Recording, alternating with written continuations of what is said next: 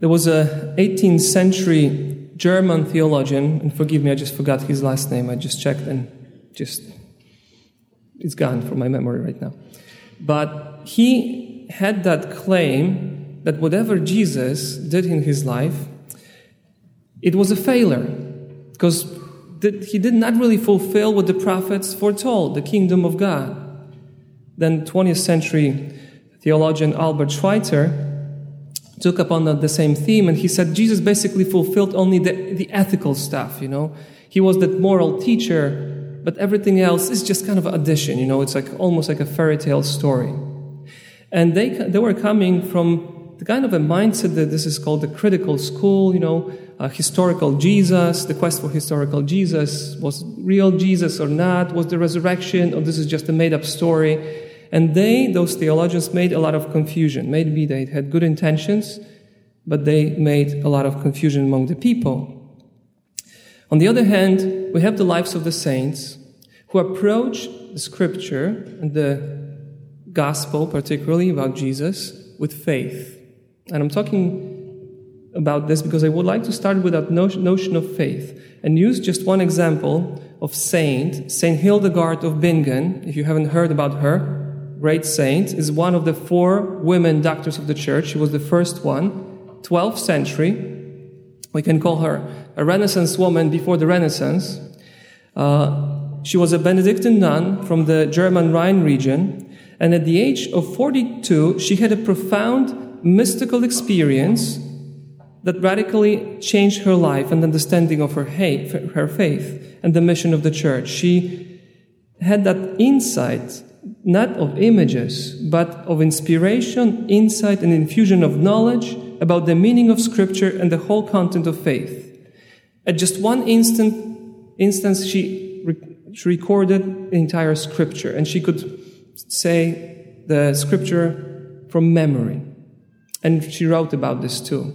An amazing woman. But the point of start for her was faith. And then God opened for her the scripture and the understanding. And I'm saying this because that's the question today in the gospel too.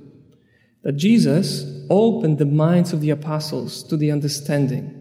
But permit me to go a little bit more uh, slowly with a few points that I would like to make, uh, referring to today's gospel, because it's very rich. Uh, and we should learn a few lessons uh, from this particular gospel passage. Uh, think about this first. People nowadays, they try to see things. We are very much inclined into scientific world. Unless I touch it, unless I see it, taste it, measure it, I will not believe. But that's not completely true because we believe the scientists and they believe also the instruments and like you can have the chain of kind of like thing after thing. And there are a lot of things around us that we know they're out there and we cannot see them. Think about light.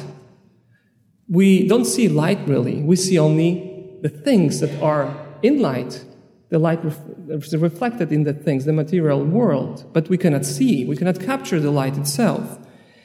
Think about radio waves, radiation, gravity, the air we breathe. We cannot see many things, but we know that it's out there. We are immersed in it. And that's the same with faith. Jesus presents himself to the apostles, and it's very strange because people cannot recognize him. They cannot recognize him. But Jesus then is recognized when people have faith, and it's recognized particularly in the breaking of bread, which means in the Eucharist. That's the new form of being for Jesus. Jesus points the direction. If you want to see me, you have to look at the Eucharist, the breaking of bread. And always uh, kind of a, also, uh, I'm thinking about this, that Jesus did not appear after the resurrection to the people who persecuted him. Isn't that strange? Think about this. Pilate, who ordered the execution of Jesus, the high priest, the Sanhedrin, didn't, Jesus did not appear to them. Only to those who had faith. Only to those who had faith. So faith is the key. And Jesus is real. Jesus is not a ghost. Jesus is not some ephemeral fairy tale like character. That's what some modern theology sometimes, philosophers, they say Jesus was just this kind of a figure, you know. He was kind of like God, but he was not God. Maybe he was not even resurrected. He did something great, but was that really great? Jesus is real.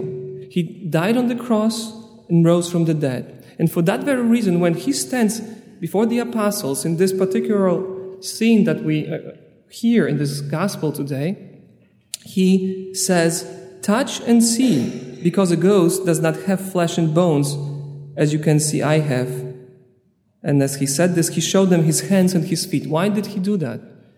Because he had the marks of the nails on the hands and on the feet, to just to prove, look, this is me. I was really crucified. I died.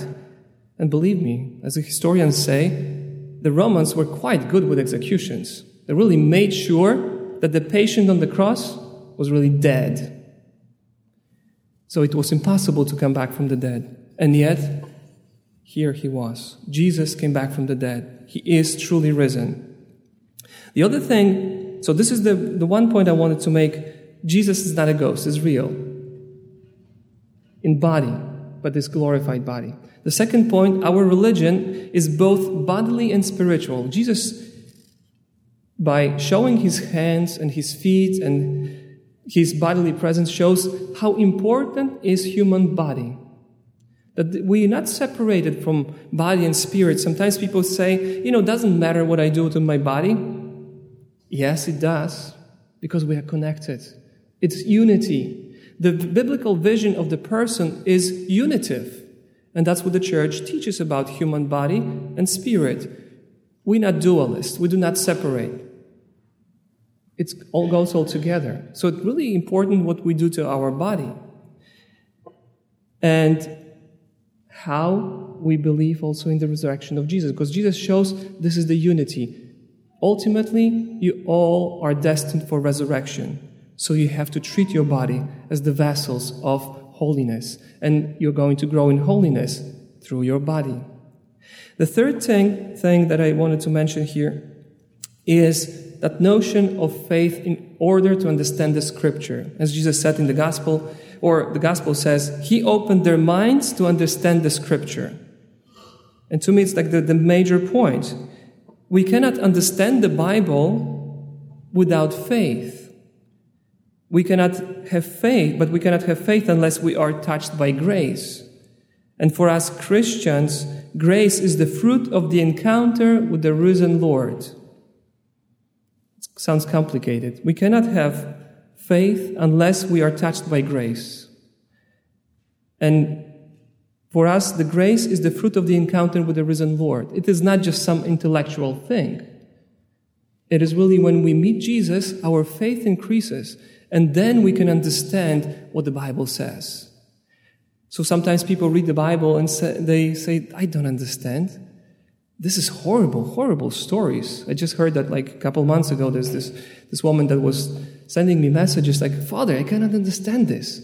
This is so horrible, all these stories in the Bible. And I tried to say her, listen, you know, take Jesus and the key to understanding is Him. No, but those stories, horrific. Jesus helps us to understand. If we want to understand the Bible, we have to look at Jesus and his church, because the church is the mystical body of Christ and helps us to understand the scriptures. It is he who's going to open our minds to understand the scriptures, like in the gospel today. And there's one more point at the end of this gospel passage. Jesus said, it, that is it is written that the Christ would suffer and rise from the dead on the third day, and that repentance for the forgiveness of sins would be preached in his name to all the nations, beginning from Jerusalem, and you are witnesses of these things. Once we find out about the resurrection, we cannot just keep it for ourselves. We cannot just keep it, you know, to our families and just feel good, okay, we are saved. That's the message that we all have to go out and preach the good news to all the world. And this is the role of all of us, of all of us, not just priests, religious, missionaries, but all of us. We have to give witness to Christ. following up upon this theme of, of being witness, uh, Robert Cardinal Sarah, in the book titled Good God or Nothing, strongly recommend that book, beautiful book. So Cardinal Sarah says, the renewal of the faith and of Christian life exists only in mission. And in this, and this is the gift, a gift from God, who enlists us in his work of salvation. In the faith, if the faith is communicated generously, it is strengthened because one bears witness to the faith by handing it on. It is only when we share the faith that our faith is reinforced, is strengthened. But we have little faith, so we need to pray. We need to ask the Lord to open the scripture for us, to open the understanding. We also have to come to the school of Mary, as St. John Paul II used to say. We come to the school of Mary, the Blessed Mother, to learn about her Son, and that the Blessed Mother may lead us to contemplate the beauty of the face of Christ and to experience the depth of Jesus' love. And through the very hands of the Mother of the Redeemer, we may come to possess a divine knowledge of Christ and the gifts of the Holy Spirit, so that we too, according to the command of Jesus, may become the witnesses of hope in resurrection. Amen.